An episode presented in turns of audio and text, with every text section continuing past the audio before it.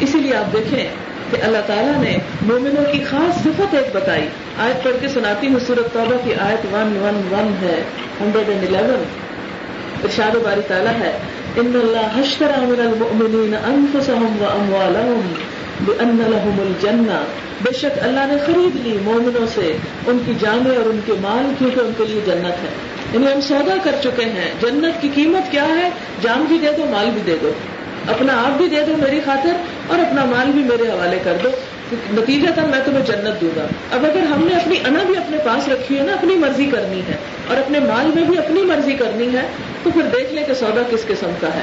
کہ آپ کسی کے ساتھ جا کے سودا کرتے ہیں، کوئی چیز پسند کرتے ہیں، قیمت طے ہو جاتی ہے اور آپ کہتے ہیں اچھا میں لا کے دیتا ہوں ابھی آپ اس کو الگ رکھیں اور آپ پیسے لے کے نہیں جاتے، تو دکاندار کیا کرے گا؟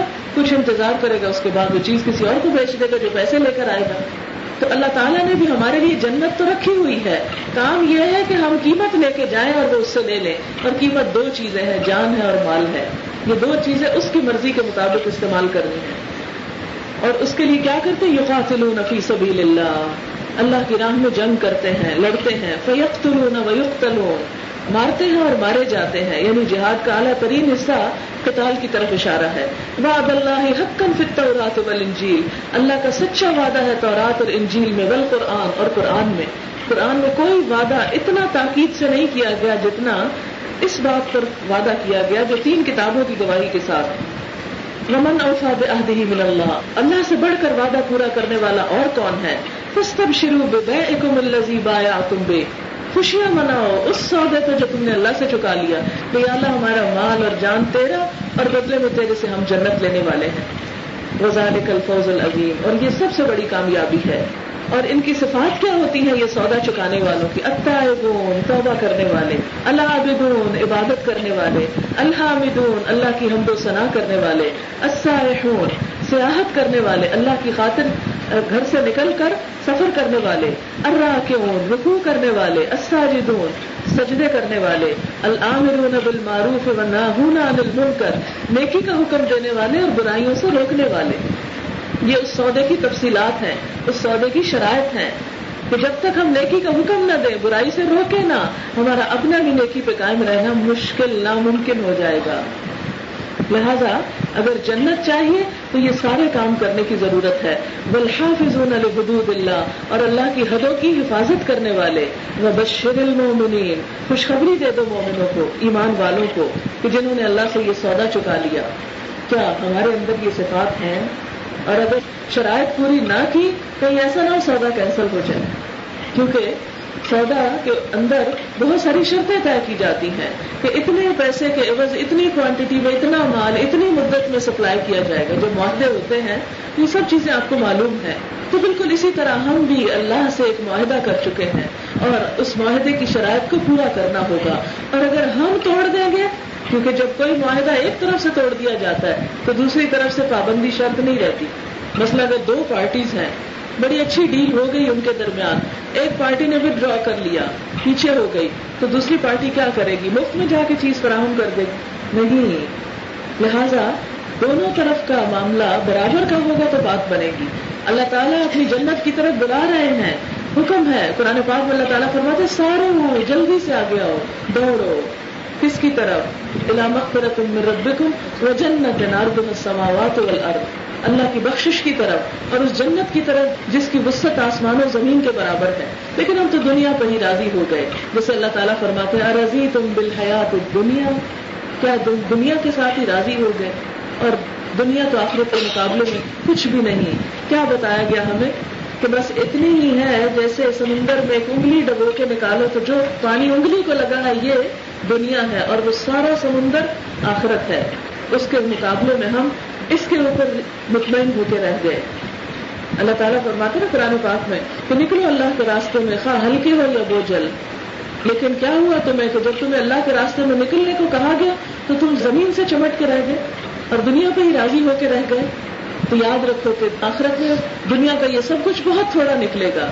بڑے بڑے محلات بھی اگر ہمارے نام پہ ہوں بڑی بڑی پراپرٹی ہو ہمارے پاس، بڑی بڑی جاگیریں بھی ہوں، بہترین لباس بھی ہوں، بہت زیادہ بینک بیلنس بھی ہو، لیکن انسان کے مرنے کے ساتھ ہی اس کے ہاتھ بالکل خالی رہ جاتے ہیں۔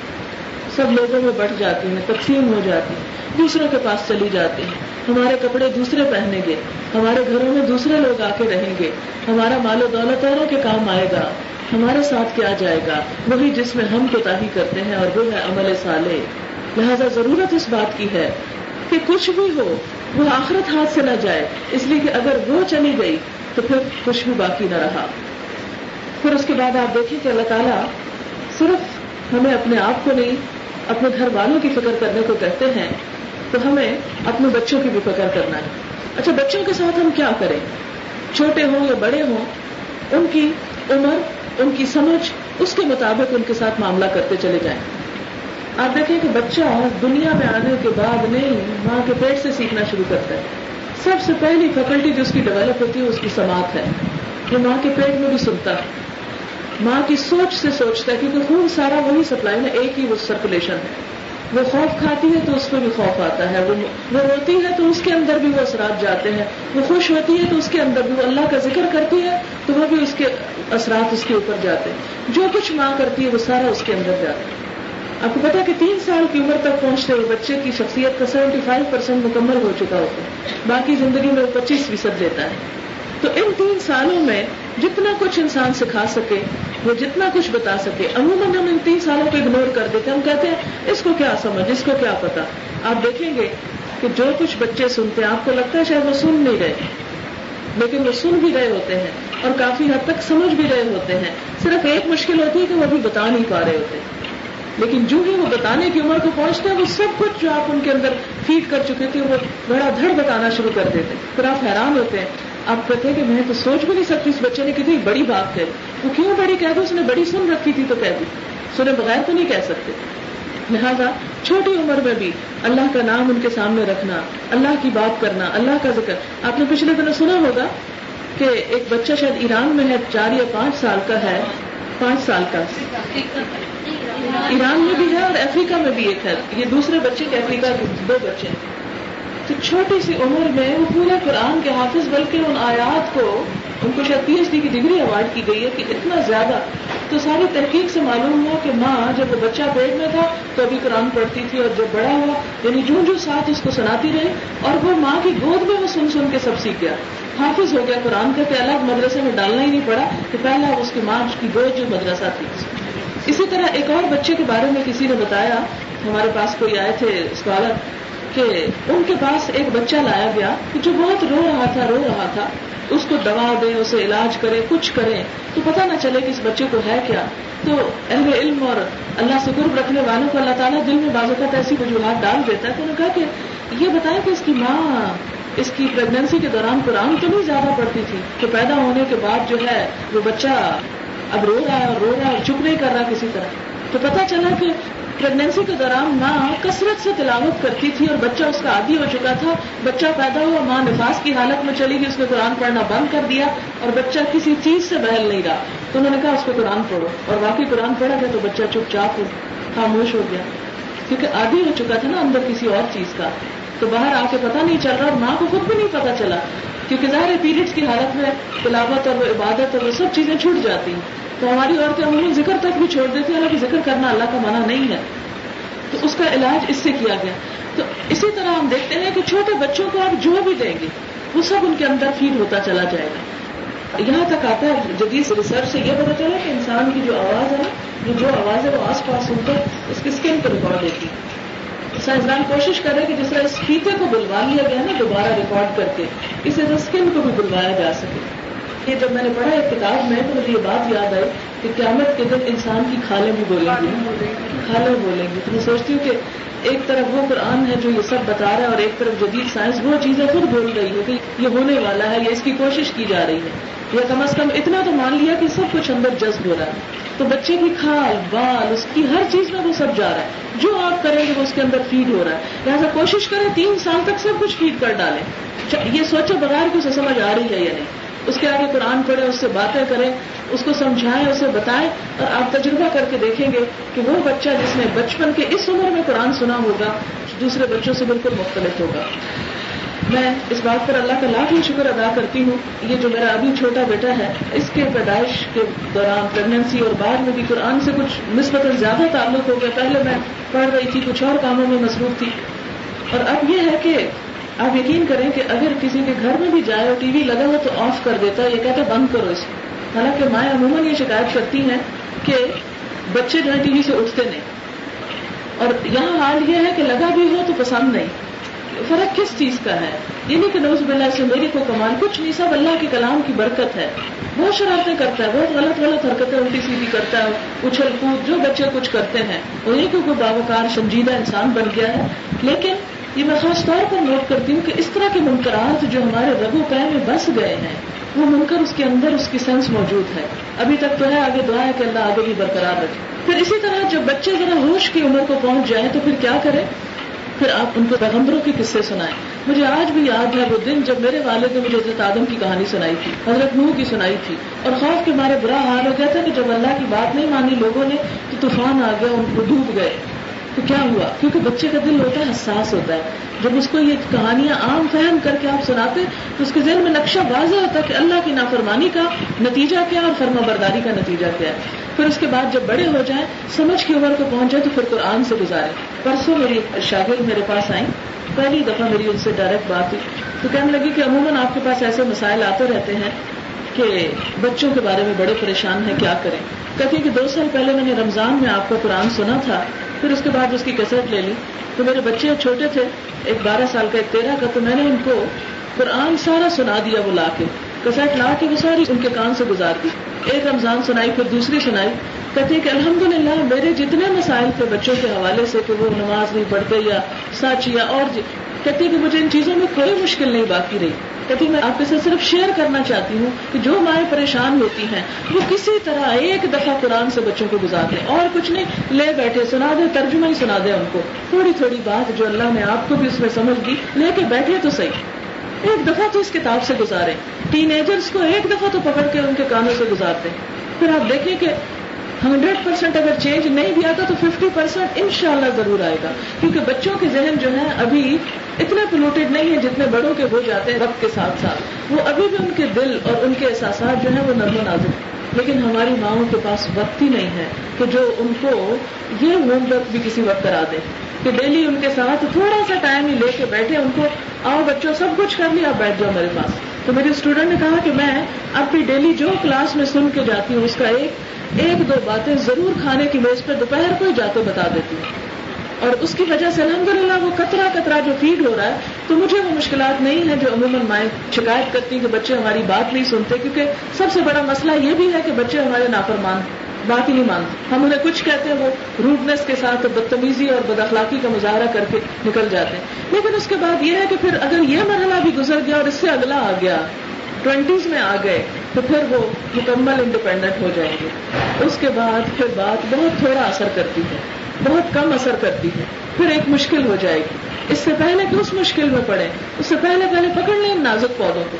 آپ نے دیکھو گے نا، ایک درخت جب چھوٹا ہوتا ہے نا، تو آپ اس کے ساتھ ٹہنیاں، لکڑی کے کھڑے کر کے سپورٹس، تو آپ اس کو اپنی مرضی کی شیپ دے سکتے ہیں، سیدھا رکھ سکتے ہیں۔ لیکن جب ایک مضبوط درخت اگر اس کا رخ ٹیڑھا ہو جائے اور اس کے درخت کے جو لکڑی ہے وہ پکی ہو جائے، تو پھر اس کی ساری شاخوں کو پلٹانا، اس کے تنے کو سیدھا کرنا اور اس کی جو شاخیں ہیں، ان کو صحیح رخ پہ لانا یہ بڑا مشکل ہو جاتا باہر نکل کے آپ دیکھیں، کسی چھوٹے پودے کو سیدھا کرنا آسان ہے، کسی بڑے پودے کو سیدھا کرنا بعض اوقات امپاسبل ہو جاتا ہے۔ تو اس کے لیے کیا ہے پھر؟ پھر وہ عمر آ جاتی کہ جس میں صرف دعا کام کرتی۔ دعا۔ اس لیے کہ دعا تقدیر بدل دیتی اللہ سے مایوس نہ ہو کبھی بھی۔ قرآن پاک کی ایک آیت ہے جس میں میرا تو کم از کم تقدیر کا مسئلہ حل کر دیا۔ عموماً لوگ جو ہیں، وہ یہ کہتے ہیں کہ اللہ ہی نہیں چاہتا ہم کو ہدایت دے۔ اور دیکھیں نا، لکھا ہے قرآن میں، جسے چاہتا ہے گمراہ کرتا ہے، جسے چاہتا ہے ہدایت دیتا ہے۔ تو پھر کیا کریں؟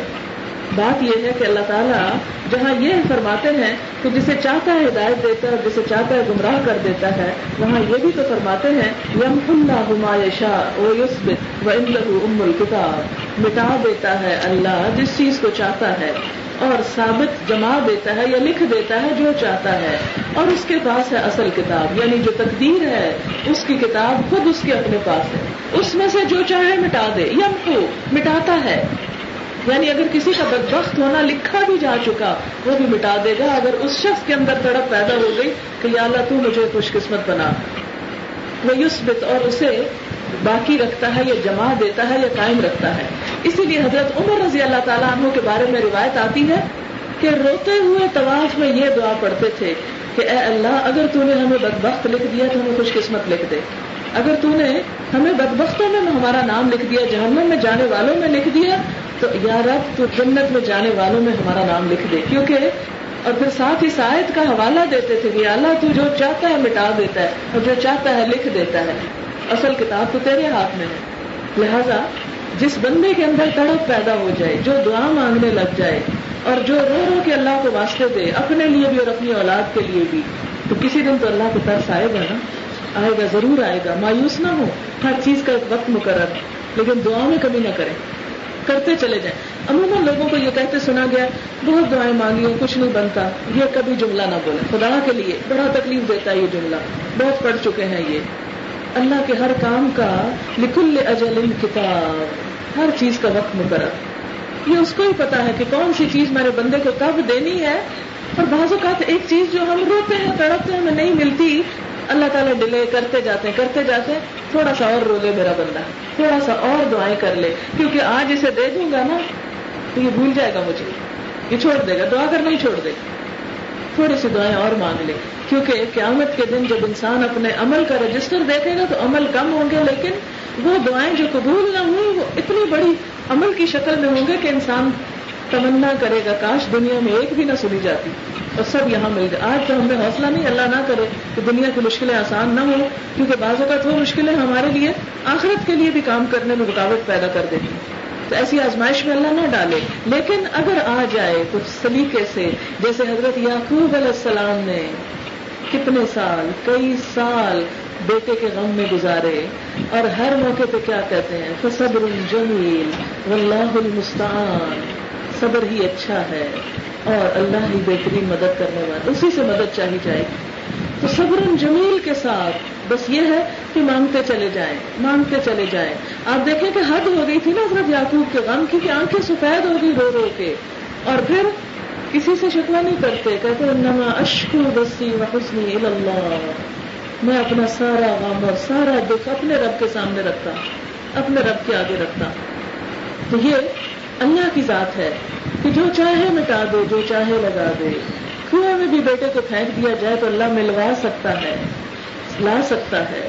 اس کے لیے کچھ مشکل نہیں۔ تو ایک تو وہ کنواں تھا نا جس میں یوسف کو پھینکا گیا علیہ السلام، اور ایک ہمارے معاشرے کا یہ کنواں ہے جس میں ہماری اولادیں گر چکی ہیں اور ہمارے ہاتھ سے نکل چکی ہیں۔ تو یہ مسئلہ حل کیسے ہو سکتا ہے؟ دعاؤں کے بعد۔ کبھی مایوس، کوشش جاری رکھیں۔ کسی نہ کسی طریقے سے، کسی نہ کسی آسن طریقے کے بڑے ہو کر سے پھر اولاد سے یہ بھی ہوتا ہے نا کہ وہ ایک دم انکار کر دے، بس ہمیں واز کرنا بند کر دے، ہمیں مت سنائے ہم نہیں اور سننا چاہتے۔ ہمیں کہیں نہ آپ کے پاس تو بیٹھتے تو ایک ہی نصیحت کرتے چلے جاتے۔ تو اس وقت اور دل دکھتا ہے۔ جس طرح ہم دیکھتے ہیں کہ کئی پیغمبروں نے اپنی اولاد کو سمجھانے منانے کی کوشش کی تو آخری دم تک نہیں مانے۔ ہاں؟ یہ ایک بڑی نیچرل بات ہے۔ کبھی نہ سوچے کسی کی اولاد کو ایسا دیکھ کر کے اس نے کوئی کمی کی ہوگی نا، تو سزا ملی ہے اس کو۔ نہ۔ کبھی کسی کی مصیبت پہ یہ نہ سوچے۔ ایسا نہ ہو کہ اس کی تو ہٹ جائے اور ہم پہ آ جائے۔ جو اللہ نہ کرے۔ کہتے ہیں نا، جو کسی کی مصیبت پہ خوش ہوتا ہے یا اس کو تانا دیتا ہے، تو اس سے تو ہٹ جاتی ہے، وہ اس پہ پلٹ آتی ہے کہ کسی کو تانا دے رہا ہوتا ہے۔ اس لیے کسی کو بھی ایسی کسی اولاد کی یا بچوں کی گمراہی یا خدا نہ خاصہ کی یا شوہر کی، یا کسی اس میں کسی کو تانا نہ دے۔ تو اس کے ہاتھوں کی کمائی کا نتیجہ ہے یا کسی ایسی وجہ سے اس پہ آ گئی ہے؟ پیغمبروں نے جنہوں نے ساری ساری قوموں کی اصلاح کا بیڑا اٹھایا تو انہوں نے اپنے بچوں کو کبھی نہیں بتایا ہوگا۔ ان سے بڑھ کر خیر خواہ کون ہوگا بچوں کا؟ لیکن بعضوں کا بری صحبت جو ہے، وہ وہ گھر کے اثر کو ختم کر دیتی ہے۔ شیخ سادی نے بڑا اچھا شعر کہا ہے نا اسی کے اوپر، حضرت نور کے بیٹے کے بارے میں۔ فارسی کا شعر ہے، وہ تو مجھے یاد نہیں ہے، لیکن اس کا ترجمہ یوں ہے کہ اصحاب کہف کا کتا جو تھا، وہ سالے لوگوں کی صحبت میں سالے ہو گیا۔ کہتے نا جنت میں ایک وہ بھی ہوگا۔ اور نو علیہ السلام کا بیٹا بد لوگوں کی صحبت میں رہ کر پیغمبر کی اس سعادت کو یا اس رحمت کو نہ پا سکا کہ جو جس گھر میں وہ تھا یعنی اس سے محروم ہو گیا، بدبخت ہو گیا۔ تو صحبت جو ہے، معاشرہ جو ہے، یا ہمارے سوشل پریشرز جو ہیں، وہ اپنی جگہ موجود ہیں، وہ بھی بچوں پہ اثر انداز ہوتے ہیں۔ لیکن ان سب چیزوں کے باوجود کبھی بھی مایوس نہیں ہونا قرآن پاک میں اللہ تعالیٰ مایوس ہونے سے بچنے کو کہتے ہیں۔ لا تک من رحمت اللہ، لا من روح اللہ انه لا من روح اللہ الا القوم الكافرون کافر لوگ یہ اللہ کی رحمت سے مایوس ہوتے ہیں، مومن کبھی مایوس نہیں ہوتا۔ وہ آخری دم تک پر امید ہوتا ہے کہ اللہ ضرور بہتری کرے گا۔ اس لیے کہ ہر رات کی سویر ضرور ہوتی کبھی کوئی رات ہمیشہ رات نہیں رہی۔ ہر رات کی صبح ضرور ہے۔ اسی طرح انسان کی زندگی میں بھی کوئی رات آ جائے تو اس کی صبح ضرور ہے۔ تو بچوں کے سلسلے میں کوئی ایسی چیز جو پریشان کن ہو، ان کی ہدایت کے سلسلے میں اس کی بھی سویر ضرور ہے، بس گاؤں کی کثرت کر دیں۔ پھر اس کے بعد کیا فرمایا؟ یا الزین کفر لاتا ضرور اے کافرو، آج معذرتیں نہ کرو۔ یہاں کافروں سے مراد کون ہے کہ جو بات ماننے سے انکار کر دیں؟ جنہوں نے بات نہ مانی، کہ جنہیں کہا گیا بچو، بچاؤ اپنے آپ کو، تو وہ کہیں گے کہ بس نہیں، بڑی مجبوریاں تھیں، بڑا ماحول خراب تھا، کیا کرتے؟ اتنی ٹیمپریشن تھی ہم نہیں کر سکے، ہو نہیں سکتا تھا۔ فرمایا جائے گا، نہیں، معذرت مت کرو۔ سب ہو سکتا تھا۔ کیونکہ ایک اور جگہ پر آتا نا کہ کیا اللہ کی زمین وسیع نہ تھی کہ ہجرت کر جاتے، کہیں اور چلے جاتے؟ اس لیے یہ تو ہو نہیں سکتا کہ کسی بھی چیز کو انسان ادھر بہانہ بنا کر اللہ کی نافرمانی شروع کر دے۔ ہاں جہاں جان کا خطرہ ہو، جان کا خوف ہو، جیسے بھوک کی شدت میں تو حرام حلال ہو جاتا ہے، لیکن عام حالات میں نہیں۔ انما تجزون نما کن تم تعملون۔ تم تو وہی جزا دیے جا رہے ہو جو تم عمل کیا کرتے تھے۔ تمہارے اعمال کی سزا تمہارے سامنے آ رہی ہے یعنی قیامت کے دن ان کو کہا جائے گا۔ پھر پھر فرمایا، یا یہ الذین آمنوا توبوا اللہ توبۃ نصوحا توبہ کر لو اللہ سے توبہ خالص، کیونکہ بہت سی مشکلات کا حل توبہ میں ہے۔ جیسا کہ ایک حدیث میں آتا ہے، من لازم الاستغفار جعل اللہ له من كل هم فرجا۔ کہ جس نے پابندی سے استغفار پڑا اللہ تعالیٰ اس کے لیے ہر غم سے نکلنے کا راستہ بنا دے، ہر مشکل سے نکلنے کا راستہ۔ ایک اور جگہ پر آتا ہے میں یتق اللہ یجعل له مخرجا ويرزقه من حيث لا يحتسب کہ جس نے اللہ کا تقوی اختیار کیا، اللہ اس کے لیے کوئی نہ کوئی مشکل سے نکلنے کا راستہ بنا دے گا اور اس کو وہاں سے رسک دے گا جہاں سے وہ سوچ بھی نہیں سکے۔ لہٰذا یہ اللہ کا وعدہ ہے۔ تو اس لیے کیا کہا گیا؟ یا اللہ دینا توبہ کرو اللہ کی طرف۔ معافی مانگو۔ اچھا بات کہیں گے، ہم نے کون سا گناہ کیا جس پہ توبہ کریں؟ تو بات یہ ہے کہ ہم اللہ کی نعمتوں کا شکر ادا نہیں کر سکتے، تو اس کا شکر ادا نہ کرنا بھی تو ایک غلطی ہے نا، ایک توتا ہی ہے۔ اور اگر ہم شکر ادا کرنا چاہیں تو ادا کر نہیں پاتے کیوں مثلا ایک چھوٹی سی نعمت یہ جو سانس ہی ہم لے رہے ہیں بیٹھ کے، کہ ایک سانس اندر جا رہا ہے اور ایک باہر آ رہا ہے، اسی پہ اگر الحمد للہ الحمد للہ کہیں تو باقی کسی نعمت پہ الحمد للہ کہنے کا وقت ہی نہ بچے۔ اور پھر جب ہم سوئے ہیں تو سو کے بھی سانس لے رہے ہوتے ہیں۔ اس وقت تو اس پہ بھی نہیں کہہ سکتے۔ ہم تو ایک چھوٹی سی نعمت پر بھی شکر ادا نہیں کر سکتے۔ اسی لیے دعا مانگی گئی نا، رب اوزعنی ان اشکر نعمتک اللتی انعمت علی وعلى والدی وان اعمل صالحا ترضاه واصلح لي في ذريتي انی تبت الی کہ اے رب، مجھے قابو میں رکھ کہ میں تیرا شکر ادا کرتا یا مجھے توفیق دے کہ میں تیرا شکر ادا کروں۔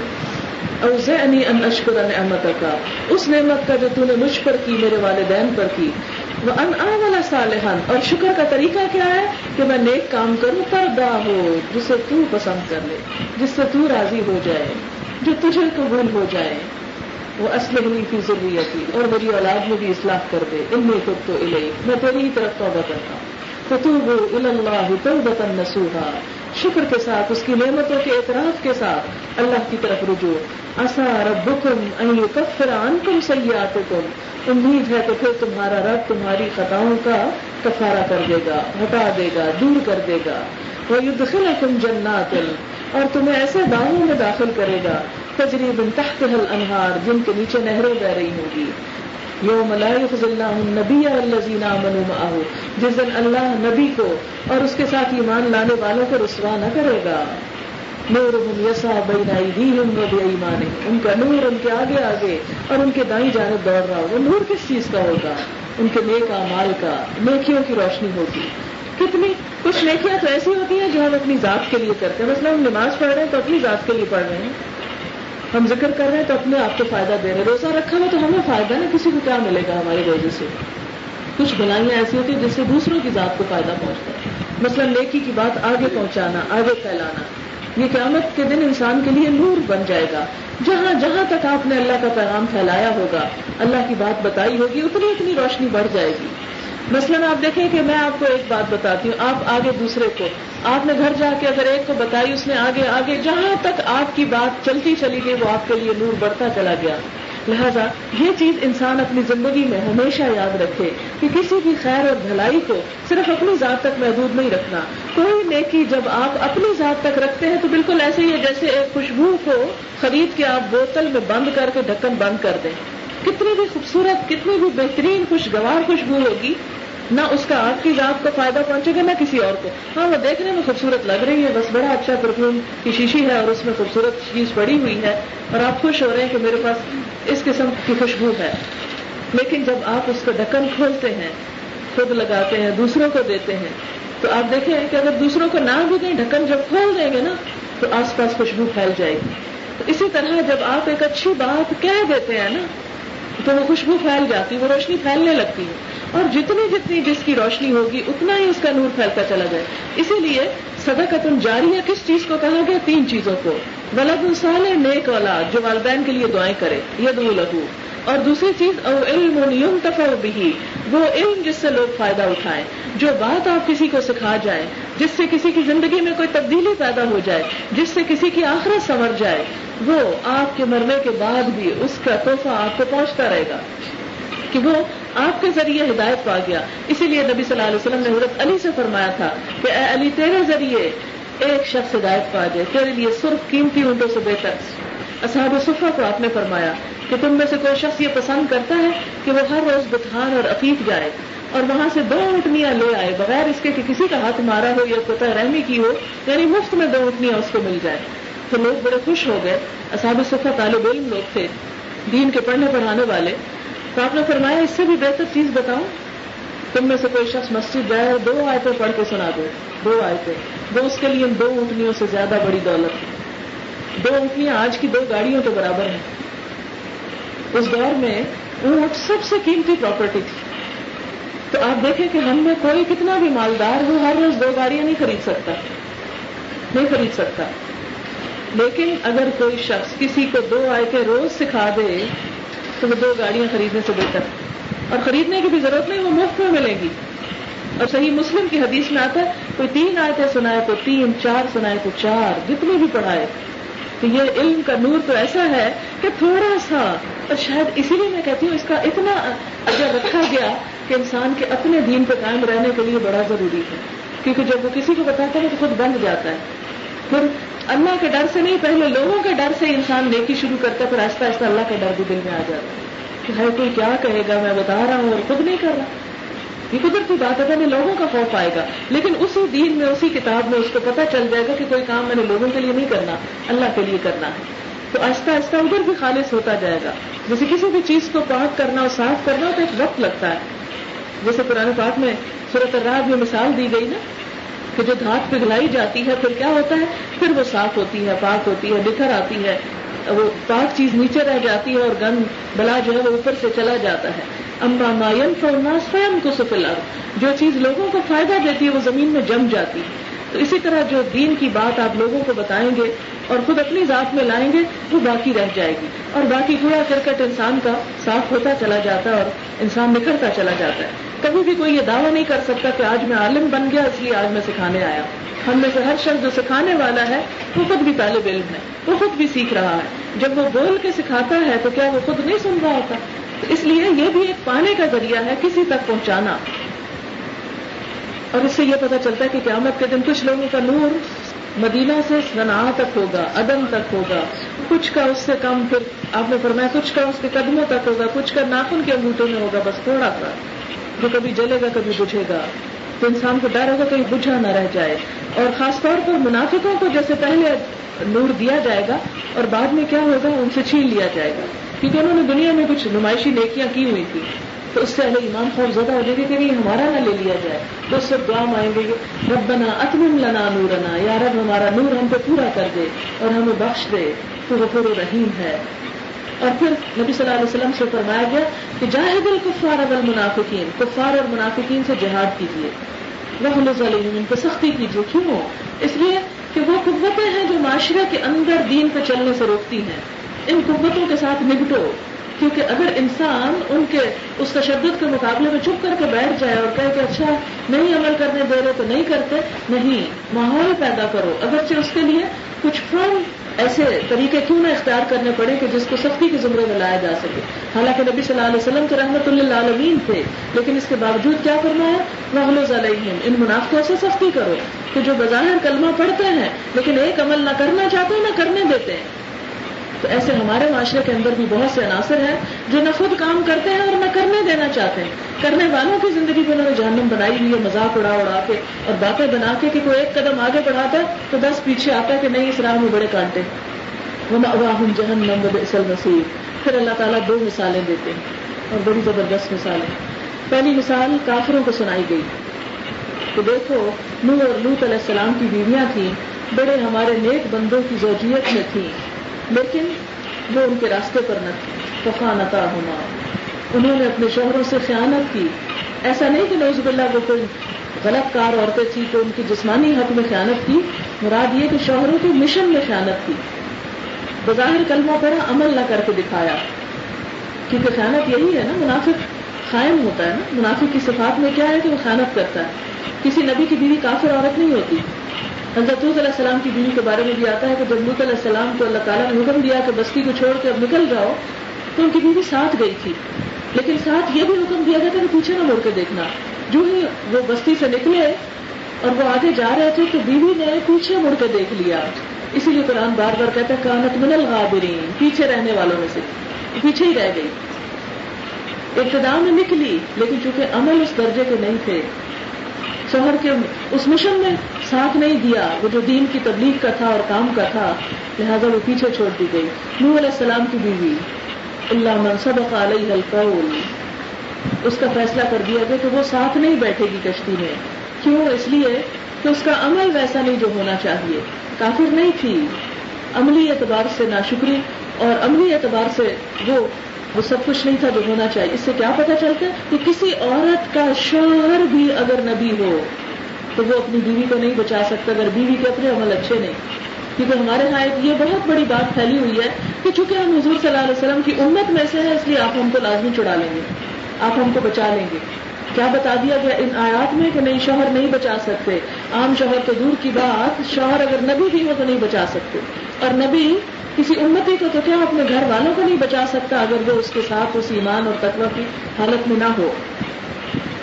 وکیل اور کہہ دیا گیا، چلی جاؤ آگ میں جانے والوں کے ساتھ۔ ابھی تو آخرت آئی نہیں تو یہ کس آگ میں بھیج دیا گیا ان کو؟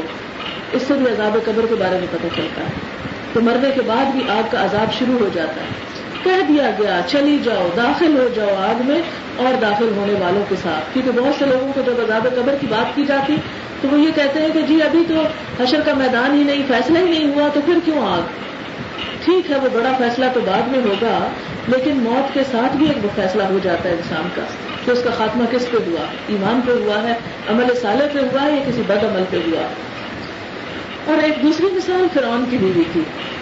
فرعون جو ظالم و قاہر بادشاہ تھا، حضرت آسیہ ایمان لے آئی اسلام لے آئی کیا کہتی ہیں؟ دعا مانگتی ہیں۔ رب لی اندا کا بلطن فل جانا اللہ اپنے پاس جنت میں گھر بنا دے۔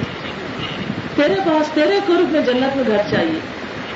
دنیا کا محل، آپ کو پتا نا پرانی تہذیب آج بھی اگر دیکھیں، اس کے آثار اور اس کے نقش تب حیران ہوں گے اتنی ترقی یافتہ کون؟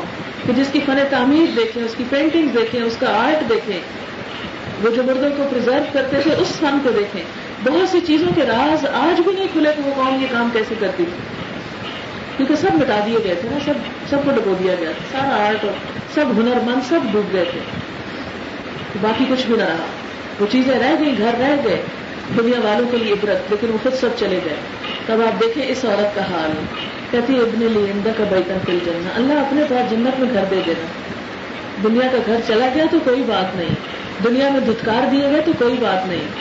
بہت سی صحابیات کے ساتھ بھی یہی ہوا تھا۔ ایمان لانے کے بعد انہیں گھروں سے نکال دیا گیا۔ حضرت حبشہ اول اور ثانی دونوں میں صرف مرد نہیں تھے، عورتیں بھی شامل تھیں۔ آپ کو حضرت تمہیں حبیبہ کا تو معلوم ہی ہوگا کہ ان کے شوہر کے ساتھ وہ نکلی تھی ہجرت کر کے شوہر وہاں جا کر نسرانی ہو گئے۔ اور ان کو چھوڑ کر وہ مدینہ چلی آئے۔ اور اللہ تعالیٰ نے اتنا بہترین نعمت بدل دیا۔ کہ حضور صلی اللہ علیہ وسلم کی وجیت میں آ گئی۔ تو یہ نہیں کہ دنیا میں اگر ایک دروازہ بند ہوا تو سارے ہی بند ہو گیا اللہ کی رحمت کے دروازے بہت وسیع ہیں۔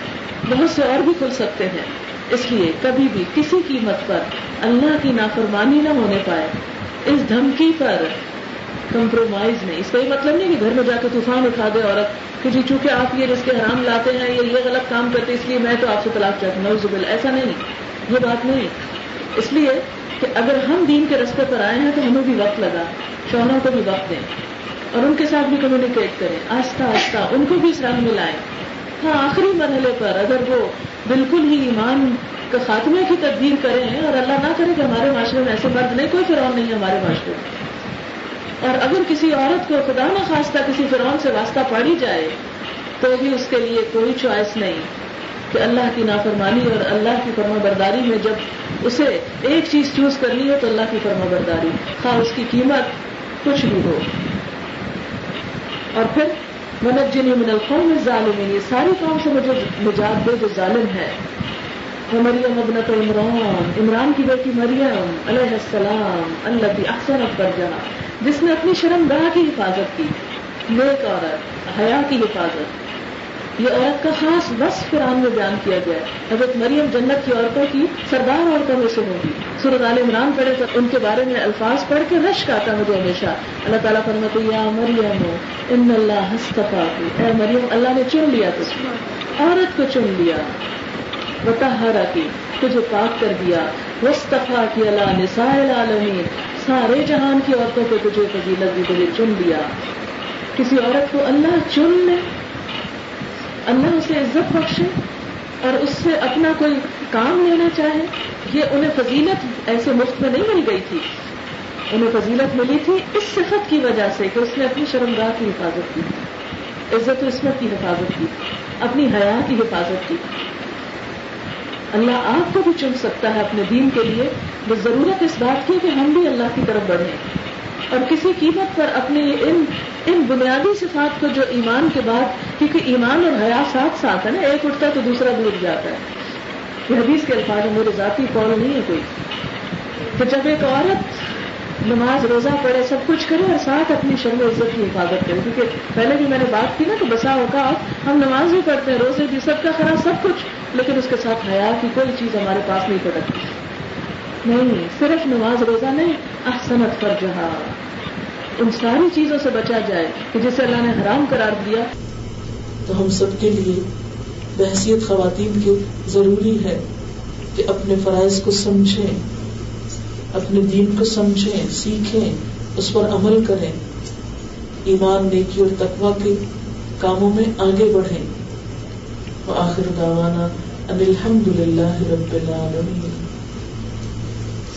سبحان اللہ والحمد للہ ولا الہ الا اللہ واللہ اکبر ولا حول ولا قوة الا باللہ العلی العظیم اللہم صل على محمد وعلى آل محمد كما صليت على إبراهيم وعلى آل إبراهيم إنك حميد مجيد اللهم بارك على محمد وعلى آل محمد كما باركت على إبراهيم وعلى آل إبراهيم إنك حميد مجيد.